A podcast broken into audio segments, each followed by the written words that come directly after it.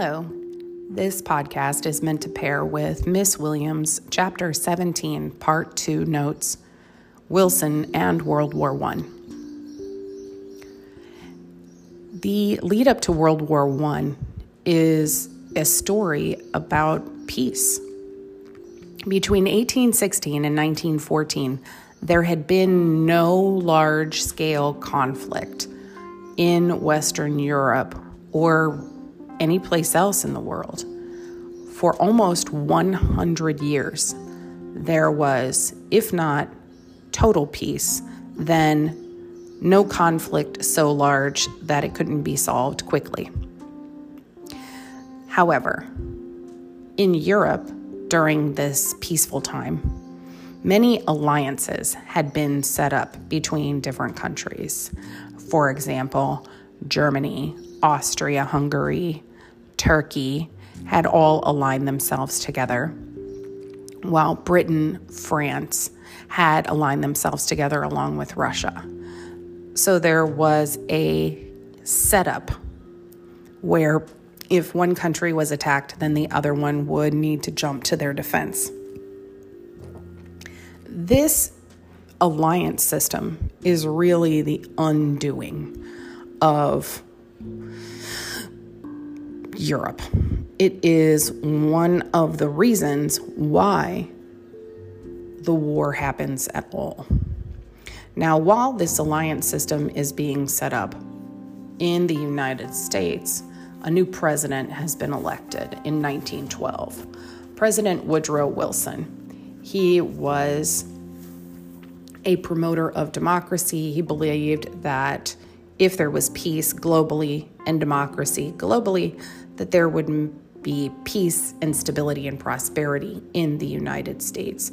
So he had a an attitude of the United States should be involved in world affairs because having peace on, on a global scale could do nothing but help the United States. So his presidency is occurring and starts just two years before the assassination of Archduke Franz Ferdinand of Austria Hungary. Now, Ferdinand is a minor political figure. The modern day equivalent of someone like him would be the assistant secretary of the Navy in the United States. It's a minor role, but still affords somebody respect and a title and attention.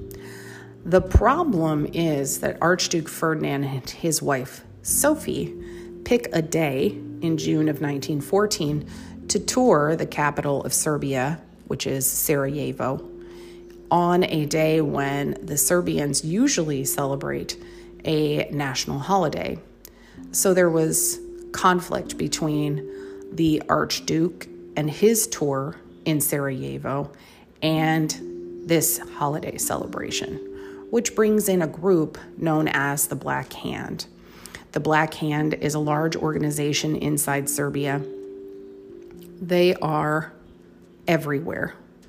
It's a secret organization, but everybody knows it's a well known secret. And the idea is that this Archduke coming to Sarajevo on this national holiday was a huge insult. And so the Black Hand decides to assassinate him. And that will make a statement to Austria Hungary you can't come into Serbia and show off in front of us and not expect retaliation. The assassination of the Archduke is perpetuated by seven different members of the Black Hand.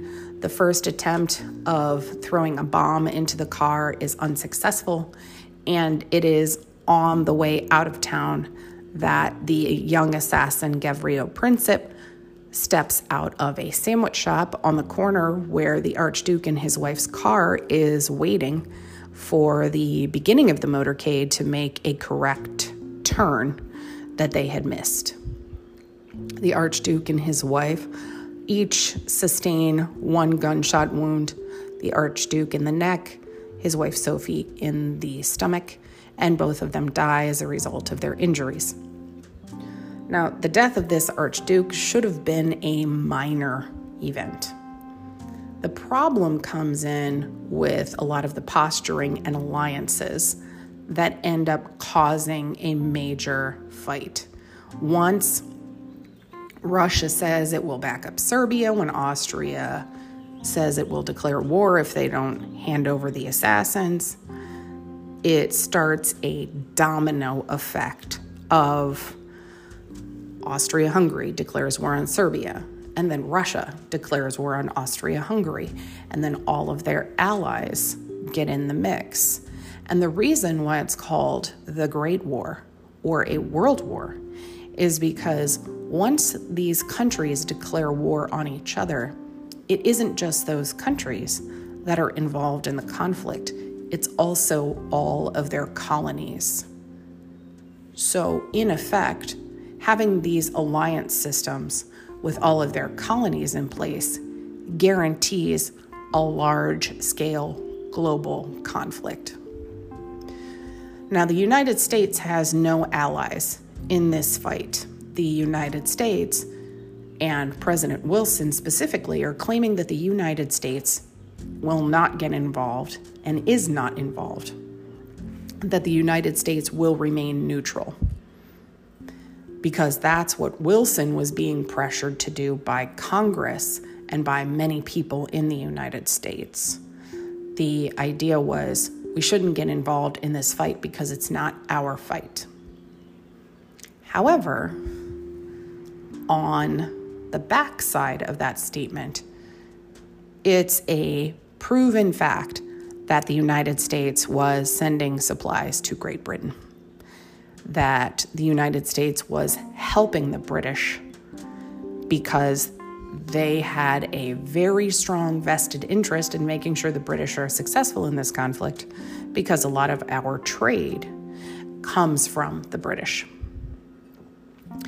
The United States doesn't get directly involved in the war until almost two years after it starts. Um, and that involvement comes in a multi step process. So the first event that occurs is in March of 1916 when a German U boat sinks a passenger vessel, the Lusitania, which was several miles off the coast of Great Britain when it is sunk. The Lusitania has only 128 Americans on the ship itself, but that was provocative. These people were civilians, they were not military in nature. Um, the Lusitania, the Germans claimed, was shipping supplies to the British, specifically war weapons. Uh, it is likely that they did have some in the hold because that was typical. However, a lot of that stuff was in its most raw form, meaning that it was um, gunpowder that was kept separate from everything else so that it was not easily ignited. The sinking of the Lusitania is extremely provocative. However, President Wilson is still reluctant to get involved in the conflict, so he signs what's known as the Sussex Pledge in 1916, just a few months after the attack. The Germans agree that they won't attack without warning. So, in the case of the Lusitania, this attack comes without any any alert to the ship itself whatsoever. So the Germans agree, okay, we won't attack unless we tell them we're going to attack first. And the United States, along with President Wilson, believes okay, this is enough to keep peace. The next event that occurs later in 1916 is known as the Zimmermann telegram. This telegram is not verified, meaning that the information in it was given to the United States by the British but there was no other confirmation of its contents. The British claim that the Germans sent a telegram to Mexico that if Mexico would attack the United States, that when the Germans won the war, that Mexico would get back Texas, New Mexico, and Arizona, which they had lost just about 20 years earlier in the Spanish American War. There is much speculation that this Zimmermann telegram most likely was a rumor perpetuated by the British to try and provoke the United States into getting involved in the war.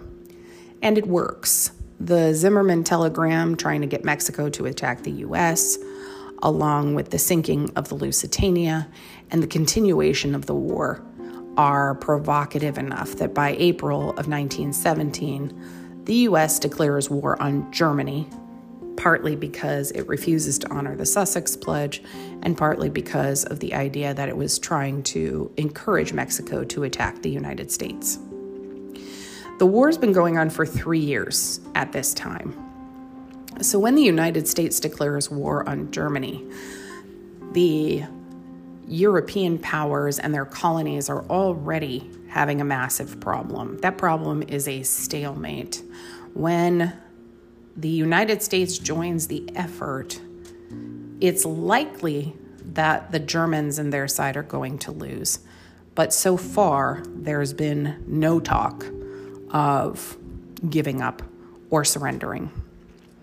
The British and the French have a good supply line happening. They're still taking in a ton of resources and supplies from their colonies, and they are a strong opponent it's possible that even if the United States had not gotten involved, that the British and the French side would have won anyway. However, there's something else going on that I will talk about separately that forces Russia and its troops to withdraw from the war before it is over. So 1917 was a was a busy year in the war itself because even though there was a stalemate in place, the sides are changing. So the United States is joining the war and Russia is withdrawing from the war. And so this global conflict, although a lot of the talk of it is around what happens inside Europe on the Western Front, is also happening on a global scale. So there's conflicts happening in India, there's conflicts happening in African colonies, there's conflicts globally that have an impact on the war itself and the supplies that can be gained from the colonies.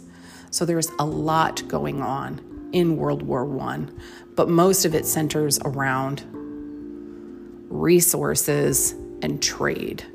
World War I isn't so much about this act that creates a domino effect, but this fight over the money and power in play because of imperialism.